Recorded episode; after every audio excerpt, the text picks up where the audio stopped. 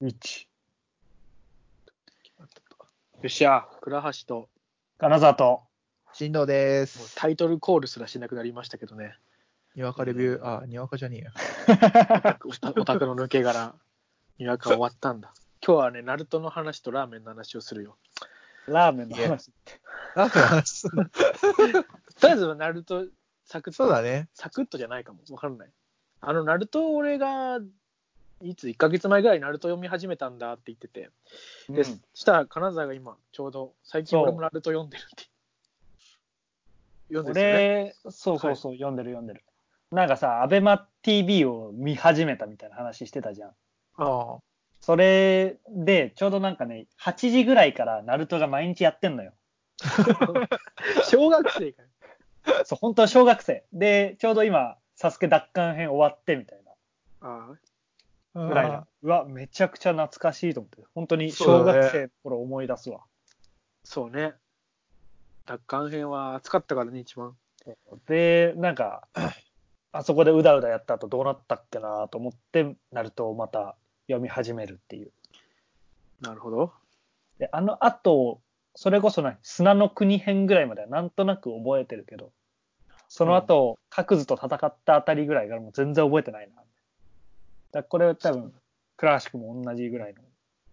話してたと思うんだけど、でそこからまた読み始める。要はちょっとつまらなくなってくるところっていう、うん、停滞期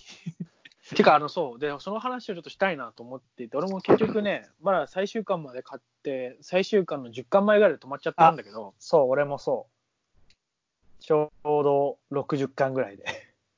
なんかね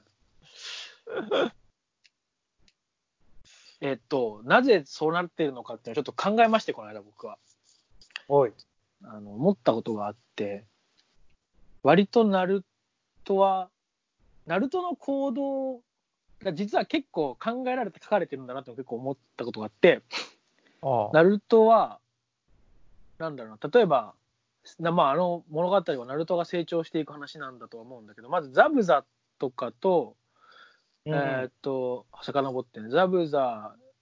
と戦うことで、なんか自分よりと違う価値観の人間だけども、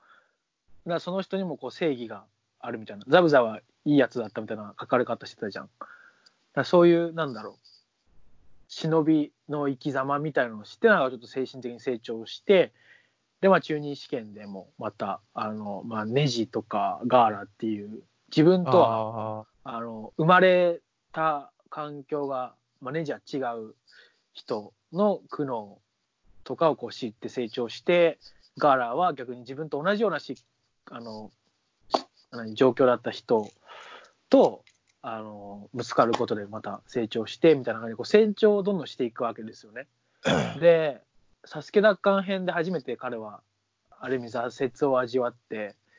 でそれがその後の何巻ぐらい、40巻ぐらいの行動原理になっていくと。で、だらだら語ってるけど、まあ続けますけど、はい。で、その後にもガーラが死んで、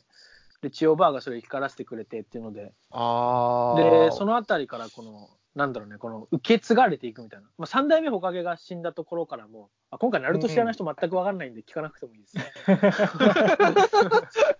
4代目ホカゲが死んだところっつって、死んだところとかでもなんか火の石は受け継がれていくみたいな話があったけども、チオバーの時もね、若い者にっていうところでナルトもそれを見てて、そういうなんていうんだろうね、後につなげるものなんだなみたいなことを感じてて、で結構その後もその話、結構そういう話が多いじゃないか。ああ、ヒダ捕まると、そう、アスマ先生の、そう、アスマが死んで、まあ、シカマルはそれでシカマルなりの答えを出してで、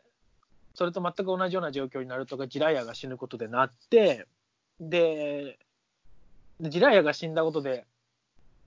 今までこのサスケをとりあえずサスケを連れ戻そうと思ってたのが、サスケがなんであんなことをしたのかっていうのが理解できるようになって、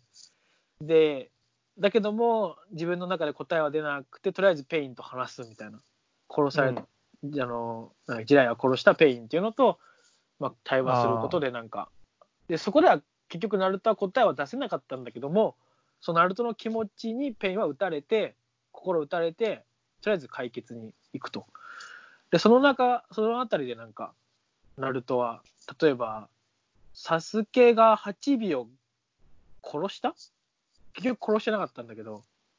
殺したんじゃないかって疑惑がかかった時とかにサスケを殺そうとしている8尾のなんだっけ何のそれだっけね雷影だから雷の外雷影ああ B そう雷の外ではないかなんだっけ霧じゃない岩霧岩かあ岩か覚えてないけどその里の人が要はサスケに復讐をしようとするわけですよね。でとりあえずナルトはギライアの一件で復讐では何も変わらないってことが分かってなんかサスケを殺したいなら俺を殴れみたいなすごいボコボコにされるみたいなくだりがあったりとか答えが分からないなりにもこう悩んでいくみたいなくだりとかそうねでそこがまずちょっとナルトがなんだろう若い頃のナルトっていうのは少年期のナルトっていうのはネジとかガラとぶつかったらとりあえず殴るみたいなで俺が木陰になって変えてやるから待ってろみたいなこと言ったりとかなんかお前の気持ちもわかるけど俺も仲間は傷つけられたくないからっていうことでガラをまあボコボコにしたりとかっていうのをこの暴力で解決しようとしてたんだけどこのペインのあたりからどうやら暴力では解決するのは良くないなっていうのに気づいて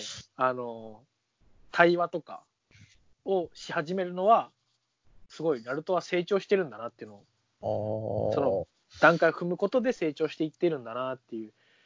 のを見てでなんだろうな多分それが読んでて面白いものかどうかっていうのつまらないのかもしれないなって思った。ああなるほどね。ナルトのそこら辺考えないでうるさい俺についてこいみたいな極端に言うとなんか俺がワンピーススタイルワンピーススタイルだけどなんだろうね一応バックボーンがあったりとかルフィより優しいじゃんナルトガーに寄せてあげたりとかね自分の立場を考えてというかそう自分と同じ過去持ってたり違かったりしてまあ殴って解決みたいなそうなんだよだったのがちょっとそういうことを考えるようになってて人として成長しているんだけどそれは見てて面白くはねえのかもしれないなと思ったその少年漫画として読んでるからね、うん、でなんかあとはそれに気づかないで読んでたんだよ要は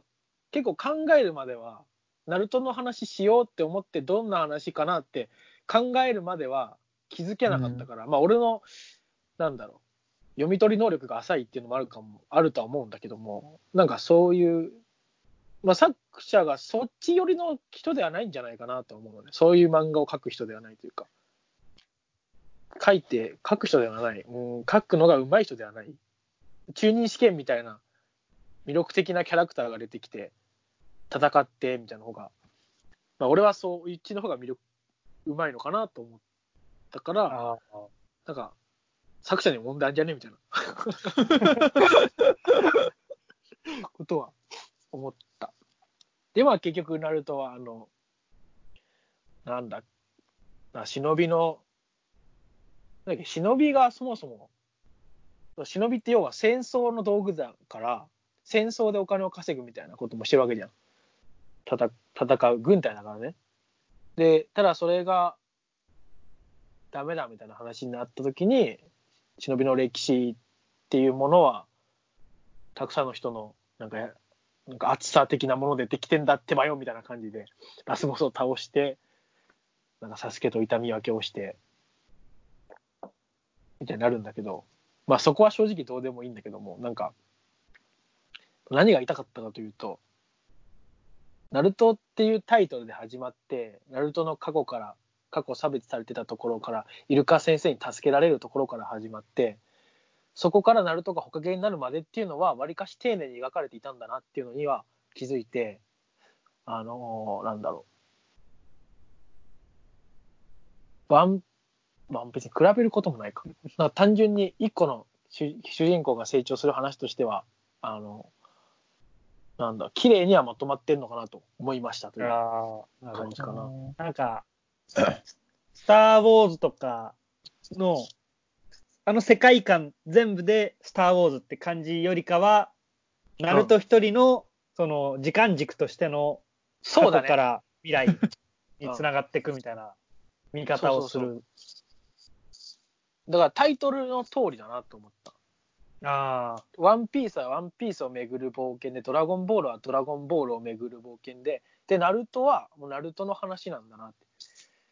だからサスケが主人なんだろう、ハンターハンターってよくなんかキルアが影の主人公じゃないかみたいなこと言われてたりするけど、ナルトはサスケがそういう感じではないと俺は思っていて、それがなんでかっていうと、ナルトが憎しみとは何だろうか、復讐とは何だろうか、人を殺されたら、師匠を殺されたら嫌な気持ちになったけれども、それをどうしたら克服したらいいんだろうっていうのを全部そういうきっかけになったのがたまたまサスケだったみたいな、その成長のための、関わった人っていうところがそういうナルトの物語とさせてるのではないかなとかいろいろ思ったね。からなんか作者が割と黒鷲田っぽいんだよ。ちょっとこれ話したか分かんないけど、去年の年末ぐらいに公開されたなんかインタビューで、ナルトの編集担当だった人と、ドラゴンボールの編集担当だった人と、あとバンダイでなんかナルトのゲーム作ってる人が対談するみたいな企画があって、それは結構面白くて、なんかね、ナルトの作者は、ナルトの行動は自分で書いて理解できるんだけど、サスケがなんで復讐をするかが理解できてなかったらしいの。おうおうおう。ただ担当の人からしたら、普通の人間だったらなんか親殺されてそいつを殺したいと思う気持ちってわかるじゃん、うん、なんでそれを岸本くんはわからないんだみたいなことをずっとなんか編集と喧嘩じゃなくてなんか意見交換めちゃめちゃしてたらしいので、結果サスケが闇落ちして、その闇落ちをどうやって解消というかどうやって完結させようかって話をその担当とつける前に担当が変わったらしいのね。おだから担当がそれは申し訳ないと思ってるみたいな、岸本君にそれを投げてしまったみたいな。だからなんだろう、すごい苦労して書いてたと思うから、俺はさっきの完結はどうでもいいって言ったんだけど、なんか多分なんだろうね、その中でだ作者もナルトのように考えて書いてたのかなとか思うと、うまく書けているのかなとか思ったね。あのインタビューは結構面白かったよ。なるほどね。普通の一般的な思考の人間だとサスケの気持ちが分かって、天才的な岸本正史みたいな人はナルトの気持ちが分かるみたいな。作者自身もなんかナルトにある意味なんぞの一緒になって、そうね、成長してたみたいな、自己投影してサスケの気持ちを理解するためにはみたいな感じでかなとか思って、だからなんだろうね、そうね、だからその人が、まあ、作者は違うらしいけど監修でボルトって今続きやってるけど、うん、はそう考えると面白いのかもしれないなと思った。そういう答えに達した要はナルトがお父さんになってた岸本正史がそういう精神的に成長した状態で次の世代を書くっていうのは面白いのかもしれないなと思って面白いのかもしれないっていう反面、もう子供らしいアクション活劇みたいなのは見れないのかなとは思ったけどね。なんかもう何でも考えて書いちゃうんじゃないかみたいな、こいつがこうなったらこいつがこれを恨んでこうなってしまうなみたいな、そこら辺は少年っぽくなくなっちゃうみたいな。そうだね、俺はそう思うわ。少年っぽくないんじゃないかなと思う。もうがむしゃらに突っ込んでくんじゃなくて、うんって感じやね。だから作者も成長するんだろうな。もう岸影って2チャンネルでいっぱい言われてるけどなんかあれが結構冗談とかじゃなくてマジでそうなんじゃねと思った。ナルトはそういった面で見ると結構ただの少年漫画ではなかった気がするね。全然そういった面で見てなかったな。ドラゴンボールとかと同じノリで。それ同じノリで見てると結構きつくなってくるんですよね、なると。それで、きついね。結構きついんだよ、あれ。ナルトが、冒険というか、まあ、成長する話が答えを見つける話みたいになっちゃってたから、憎しみがどうのこうの、憎しみがどうのこうのっつって。なんかね、まあ、そんな感じでした。ナルト、だから、まあ、そういった面で見ると、楽しめるんじゃないかなと。楽しめました、僕が。で、だから最終巻までは、ちょっと読むのきついんで、時間かけて読みます。ナルトのさ、うん、アニメの方でさ、なんか、ナルトの結婚式やりますみたいな、オリジナル。ああ、知ってる知ってる。のやつとか見てると、なんか、結構イルカ先生が本当にもうナルトの一番コアの部分になってんだなっていうのが結構、描かれてるのが好きだった。そうだね。なんか確かなんだっけ綱でじゃあ五掛階段の完全に分からないんだけど、でなんかねあったじゃんそういうくだりが。ナルトを本当に弟のように思っているっていうイルカが伝えて、でまあそのセリフを聞いてナルトはそれをまあ半分無視みたいな感じで飛び出していっちゃうんだけども、ただキラー B がナルトの腹の底を覗いたときにはイルカ先生が腹の底にいたような あんたから受け取ったものは全部ナルトは腹の中に入れてるみたいなこと言っててさ、そうそうそう、イルカ先生がさナルトの額当てのところにさ手紙を入れとくのよ、頑張れよみたいな。あれ、ね、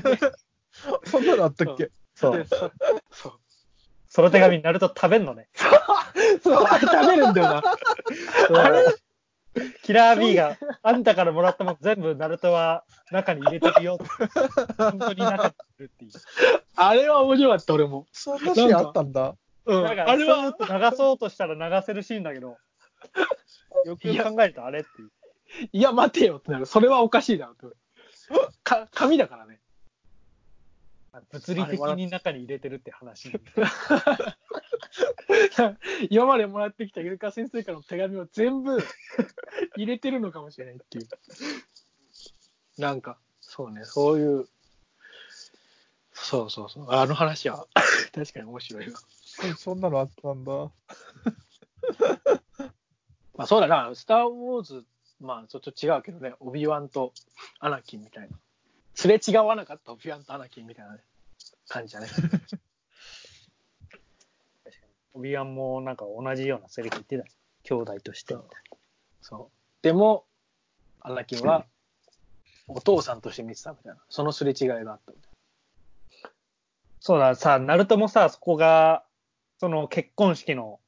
時の話で、結局イルカ先生をナルトの親としてなんか結婚式で連れ添ってもらうやつ、なんつうんだっけ、名前が出てこない。知らない。常識がない。わからない。ナルトのことはいっぱいペラペラ喋って常識がないオタク。そうだから、多分ナルトもそこがなんか同じような感じなんかなっていうのも あるね。そのイルカ先生としては弟として見ていて、ナルトとしてはお兄ちゃんだけどもなんかお父さんのようなとこもあってみたいな見方をしてるから、ね、結婚式の時にその向こう側ナルトの父親役として一緒に出てもらうみたいな感じのとことか、結構その物語の中でイルカ先生ってもう最初出てきて1巻2巻出てきてもうその後ずっと音沙汰ないけど、結構ナルトとしてはコアになってんだなのが。だからもうちょっとそこは書いてほしかったなと思う。その毎回でもちょっとくちょくあったけど、里に帰ってきて、イルカ先生とラーメン食べてるっていう場所あったから、ね、多分あれが相当あったんだろうね、実際の時間軸では。うん。なんだろうけど、そうだね。結構そんなにかって思ったね。まあでも、まあ、あったっちゃあったな。逆にかかし先生がちょっとかわいそうだけどね。結構ずっと修行つけてて。なんだっけ、これよくすごい疑問ではないけど、まあ疑問っちゃ疑問か。でもまあ答えはあるんだけど、アスマットがなんかその3人がアスマの鹿丸井の長次が中2になった時に、なんかこれからはこの班は解散でそれぞれがリーダーになってなんか任務をこなしていくんだって言って、このみんなアスマのから元から離れていくのよ。あ、うん、なんだけどもナルトとサクラは永遠にかかし生徒いるのよ。なんかそれはちょっとおかしくないかと思ったのし、おかしいじゃん。まあ実際多分ナルトは人中力だからかかしっていう里の優秀な忍びと一緒にいるんだろうなっていう解釈はしたけども、だとしてもさくらちゃんいらないしみたいな。ナルトを言うて下人だからね。あ、そうか。そうだ。あ、やばい、合点がいったわ。じゃあさくらちゃんは何だったよ。確かに。本当に。さくらちゃんな。さくらちゃんね、インターネット上でめちゃめちゃ嫌われてるぐらい。見るとイライラするみたいな。なんかあれも結構俺作者悩んで書いたというか答え出てなかったんだなと思ったのが、結構漫画読んでるとさくらとナルトのお母さんが似てるみたいな描写がちょくちょくあってで、なんだっけ、お母さんがなんか私のような人と結婚しなさいみたいなこと言ったのかな確か、うん、で、あ、それさくらちゃんのことだなと読んでると思うんだけど、ひなたと結婚するみたいなこともちょっと謎い。なんかあれ、なんか映画で実はさくらちゃんがサスケのことが好きだからなんとなく選んだみたいな、ライバル視してたから選んだだけだみたいなって言ってたんだけど、それの目線で言うとサスケのこと好きな人っていっぱいいるわけじゃん。うん。だからイノを好きになったっていいわけだし、別の無名なモブでもいいわけだし、その理由付けだとなんだか曖昧な気がするなぁなんてことも思ったしね。で、本当はひなたが好きなんだってばよみたいな、どういうことやねんみたいな。最初なんか恋愛とか入れようとしてたのかな、ナルトの話の中で。あー、どうなんだろうね。でも多分ナルトのその成長を書かなければならない、その憎しみとは何かとかそういうの全部結論を出した先に結婚は多分させたかったとは思うんだよ、作者が。勝手に予想だけどね。あ、その成長の 最終地点みたいな、子供ができてみたいなで、それを誰にするかっていうのが悩んだんだろうけど、俺はさくらちゃんでよかった気もするんだけどね。さくらちゃんめちゃめちゃナルトに助けてもらってるしね。本当ね。本当のペインの時もね、ナルト来てみたいな、ナルト来たし、サスケに殺されそうな時もナルト来たし、なんかさくらちゃんはよっぽどバカ野郎だと思うけど、俺は見た目が一番好きなんだよね。いや、さくらちゃんも最後の最後ちょっと成長をして隣に並ぶっつって。あれなんかモンシそう綱手と同じ額のやつが出てきて、そうだ、これで私もナルトとサスケくんの横に並んで今までは守られるだけだったけどつって戦ってるのはちょっと成長したなって。そうね、ずっと泣いてるばっかだったからね、あいつ。そうだ。結構だから俺らがこいつずっと守られてるばっかやんと思ってたのも、さくらちゃんも多分同じことを思ってたんだろうなって。あ、なるほどね。それを我慢して、そう任務に励んでたわけだ。そこをもうちょっと描写とかしてたらまた印象とかも変わったんから。そうね。でもちょっと都合が良すぎるよね。でも逆にサスケがさくらを選ぶ理由はわかるじゃん。もうあんだけあんなことがあっても言ってくるってことはまあ間違いはないんだろうなと思って。だからまあそれはね分かるんだけどね。でなるとまあ俺がなるとだったら結構ショックだけどね、こんなに頑張ってダメみたいな。でもなるともそうね、なんか少年編の頃は結構さくら好きっていう描写出てたけど、もうなんか大人というか少年編終わってぐらいからそんな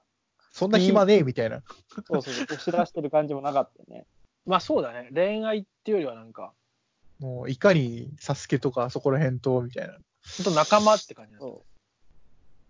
特に特別な仲間みたいな感じでは確かにあったかな、うん、そうね。多分ナルトの中でもその辺の整理ができてんのかなみたい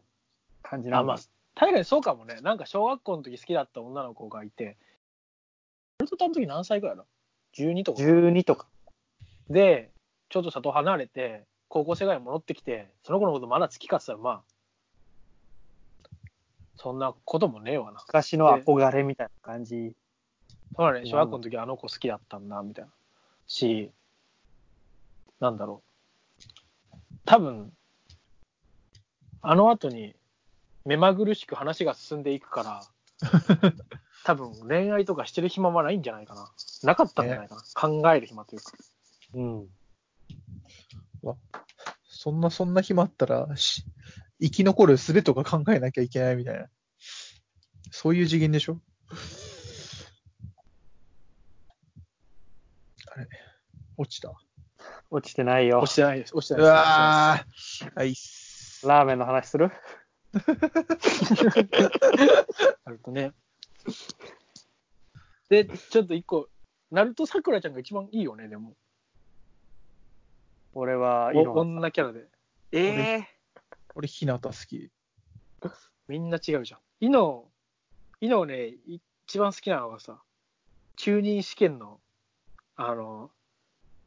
第2ナルトとネジが戦ったりしてるやつ。ああ、あの茎のイノの格好は可愛い。中忍試験。全く分からないと思うんだけど。私服みたいな。少年編の私服のいいの？なんかね、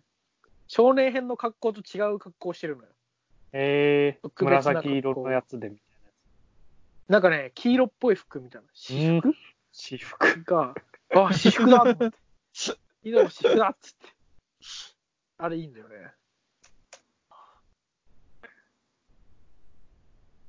なんか日向はちょっとわかんねえわ。まあ水木奈々が好きだったからっていうのが多分でかいんだろうな、あの時。